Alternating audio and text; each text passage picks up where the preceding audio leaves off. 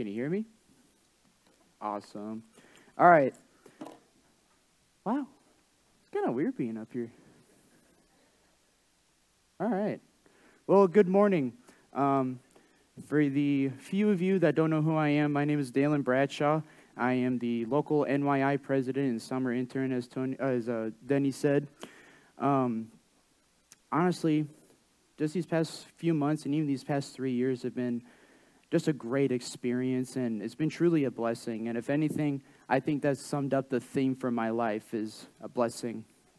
Um, college overall has kind of changed my outlook of life, strengthened my beliefs, and if anything, it's overall shown me some great gratitude over these last three years of my life. And just in these past few months, being the summer intern, it's it's been a blessing and it's been a phenomenal experience, as far as I could say. I want to open with Psalm 121. Um, it's kind of just a verse that I kind of know by heart that has kind of always kind of motivated me. Um, it's actually from a song I really like by King and Country. Uh, but the verse goes like this um, I look up to the mountains. Does my strength come from the mountains? No. My strength comes from God, who made heaven and earth and the mountains. And before I start, I'd like to pray. Uh, dear Lord, I thank you for this opportunity to speak in front of not just a church congregation, but my church family. I pray that you would speak through me the message that needs to be heard. And I pray that uh, whatever I have to say speaks to these people. And uh, just speak, Lord. Your servants are listening. Amen. So, my scripture reading today comes from Matthew 28, verses 1 through 10 and 16 through 20. As I find it on my mobile device, you, and you all can do the same. All right.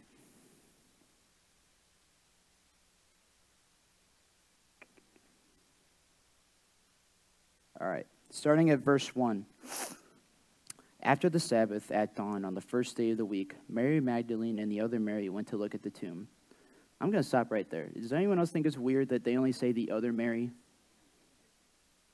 Like, she just doesn't have a last name? Moving on. There was a violent earthquake, for an angel of the Lord came down from heaven and, going to the tomb, rolled back the stone and sat on it. His appearance was like lightning, and his clothes were white as snow. The guards were so afraid of him, they shook and became like dead men.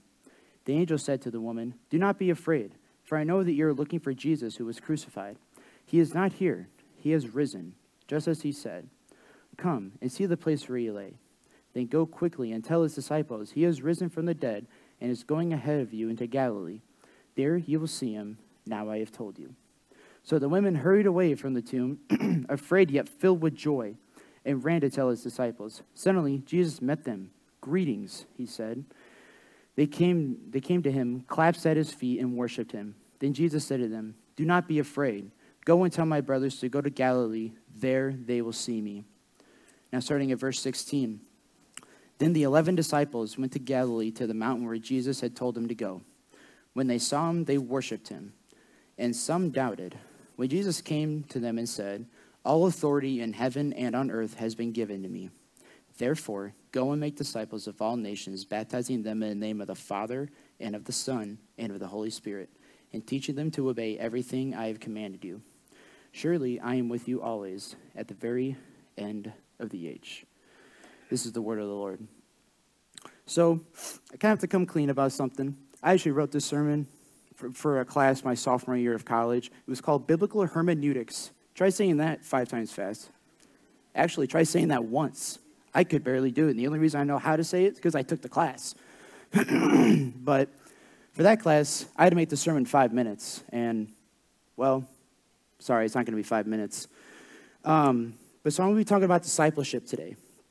And as I've grown up in these last 21 years of life, I've come to realize that discipleship comes in different experiences as a child, as a teenager, and as an adult. I can kind of speak for being an adult, even though I've only been an adult for a couple years. But as a child, discipleship was easy, it's fun, and nobody gets hurt. As a teenager, kind of becomes less easy, less fun, maybe a few more people tend to get hurt, and I'll get into this later. But as an adult, I'm not sure if it gets easier or harder, but today, seems like just about anyone gets hurt by something.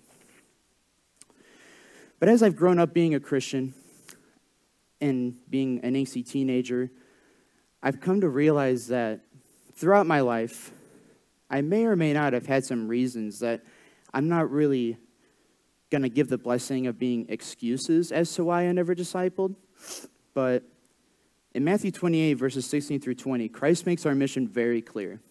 He says, Go and make disciples of all nations, not just the nations of your friends, not just the nations of the people you like, but of all nations. And so I ask you guys today, why is it so hard? To tell you honestly, I believe there's four excuses, and this isn't just to call anyone else out. This is calling myself out too, because I'm pretty much every single one of these excuses except for one. The first one is being stubborn. Second one is being no good. Third one is past failures and hurt. And this last one, don't get mad at me because my teacher called that out on me, but he said being a woman. And I'll come back to this, so don't get mad at me. Um, but I like to start with being stubborn. And I, I can remember as a teenager, I always, always, always felt that discipleship was like a chore. And I don't know why. Maybe it was because I was just a teenager and I wanted to rebel. Or maybe it was just that I was just a naive little kid. I always felt like if I shared my beliefs with somebody, they were going to be like, dude, you're shoving religion down my throat. I was like, no, I'm trying to do something good. So I always kind of stayed away from that as a teenager. Um, but as I've grown up in those few short years, I've kind of realized it's kind of absurd, right? Um, and going into the next one, being no good, I call this one the Moses excuse. Simply because, you know, you remember back uh, in the story of Moses, Jesus comes to talk to him through the burning bush, and you know he says, "I'm no good. Like I, I don't speak well in front of people." Let me tell you this: God's not calling us to be discipleship salesmen. He's not expecting us to have this million dollar sales pitch that is going to save a million people in one conversation. He's asking us just to simply go and share the word with people. And there was a man that I met uh, being a camp counselor uh, just a year out of my freshman year of college. And his name was Joe. And Joe is a truck driver, and he has an amazing story uh, to begin with. But he was telling us a story of how whenever he would go on longer runs, uh, he would bring a guy with him, and usually they would fall asleep. And almost everybody at his job knew that Joe was a Christian. And so he would wait for them to fall asleep, usually having some normal radio music, maybe some like 80s on 8 or something like that. And then he would turn it to the message. And he said almost every single time that when they woke up, they would ask him about Jesus. And he saved a lot of his friends just using that simple little trick.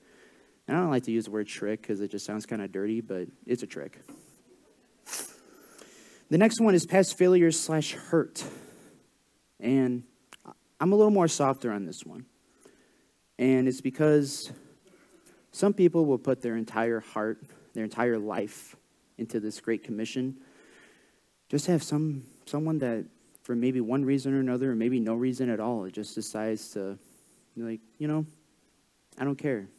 I this doesn't pertain to me or something like that. And just kind of makes them look like a really big jerk and it's just there's no reason behind it. And in all honesty, my heart kind of goes out for these people because it creates this sense of fear and this sense of doubt of if they want to share their faith, they're like, oh, if I share my faith, are they gonna are they gonna persecute me? Are they gonna be like, dude, why are you doing this? Uh, and so I started off this sermon with Psalm 121, verses 1 through 2. And I think that's a, just a great motivator to begin with. Our strength doesn't come from the mountains, it comes from God. He gives us the strength to be able to go out into this world and preach the word of God. There was one instance where I have a lot of church camp stories, so be prepared for that. Um, so this particular year, I brought a friend of mine, and he wasn't a Christian, but me and him became really good friends. And So I was like, you know, maybe if I bring him to camp, maybe something will happen. And uh, just a spoiler alert this is a really good story, just doesn't have the best ending. So the first day we get there, we just kind of walking around. We run into this guy. His name is Troy.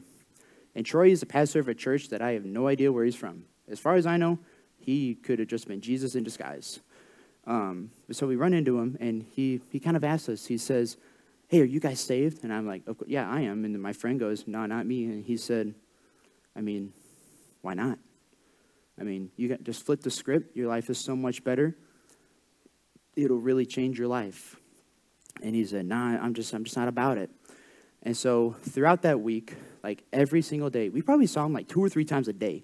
And so just every single time, he'd be like, Hey, did you flip the script?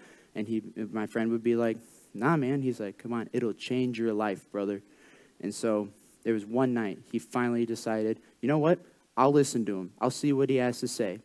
And so finally, we just sat down, had like an hour conversation with him. And, you know, this is really weird because from an outsider's perspective, you just see two teenagers talking to a guy, and the next thing you know, they kind of disappear because we just went off to go talk. And so it looked really bad on that end because everyone thought we got kidnapped. But in reality, uh, we were having a really deep conversation, and then we wanted to go for a walk uh, because Troy had prayed for my friend and said, Lord, touch this young man's heart. And sure enough, after like five minutes of walking, I don't even know what made me say this, but I said, You feel it, don't you? And he was like, How'd you know? And I was like, I'm not going to lie. I don't know how I knew, but I just felt like I needed to say it. And so my friend decided to give his life to Christ that night. And so we were like, well, we got to find somebody like to pray for us and stuff. And so we finally find somebody, and they're like, why are you guys out? And we're like, uh, we don't know but we need someone to pray for us. They're like, oh, okay. Well, you guys are in trouble for seeking off, but we'll pray for you. so we got in trouble for the rest of that camp, uh, but my friend did commit his life to Christ. Uh, but like I said, this isn't a very happy ending, but uh, he did not, didn't stick for very long. But I assure you, friends, my friend will be with me in heaven one day. Now, the final point of being a woman. Now, I have to say, my professor, Dr. Jeff Stark, was one that told me to bring this one out. And it's simply because, and I've learned this through college, that there's some churches that just don't appreciate women being a pastor. They don't appreciate women taking the mantle of discipling, or some people just don't take women seriously as being someone that shares the word of God. But I'm here to tell you, in Matthew 28, who are the very first people that tell people about Jesus? Exactly.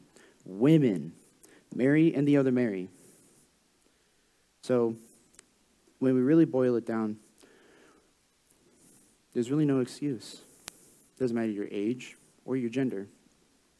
So, going back to the age, as I said before, being, discipling as a kid is easy. Nobody has the tough questions, everyone's willing to listen, and there's not a whole lot of complications. Discipleship back then could have just been you were sitting in first grade, just hanging out with some buds, and you're like, hey, do you want to come stay the night Saturday and we'll go to church the next day? And they're like, yeah, because they have no idea what the heck church is. And so they come, and then you give them a little bit of sprinkle of Jesus.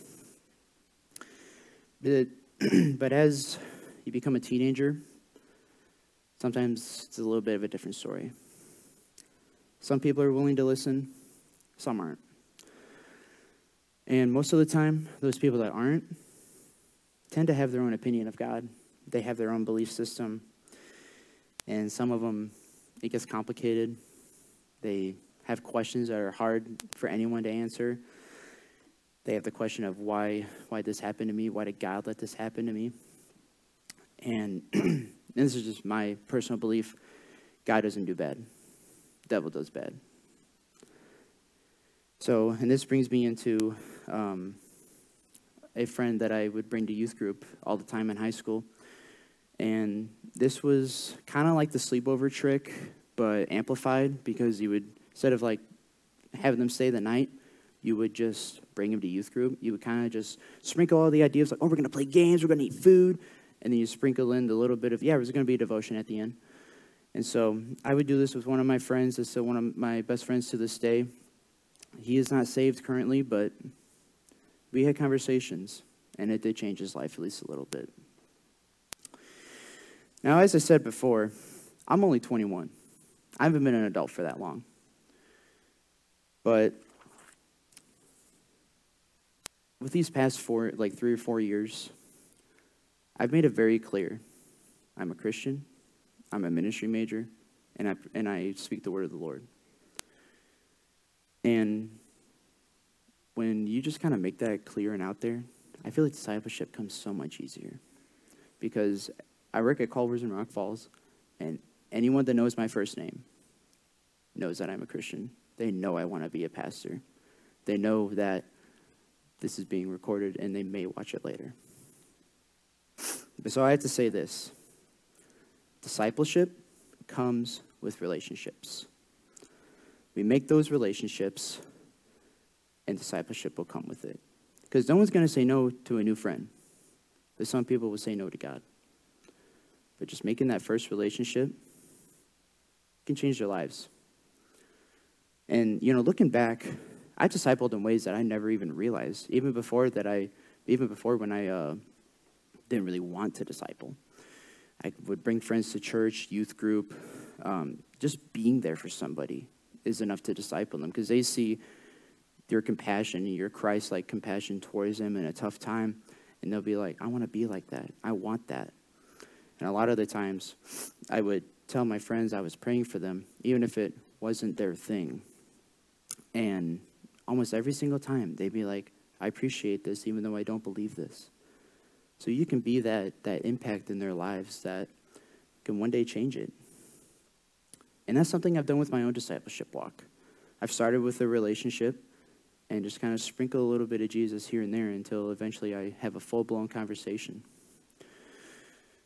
And one thing I feel that kind of breaks the tough questions is using metaphors to kind of make it a little bit easier. And one that has actually stuck out was one that my buddy, old pal Devin Summers, even said to me one day. For those of you who know who Pennywise the Clown is from the It franchise, he's, he kind of made a little bit of a metaphor towards it about Pennywise being the devil, and as long as we don't give him any power, fear, or attention, it's almost like he isn't there. So I, when we use these analogies, it can make the confusion happen a lot less.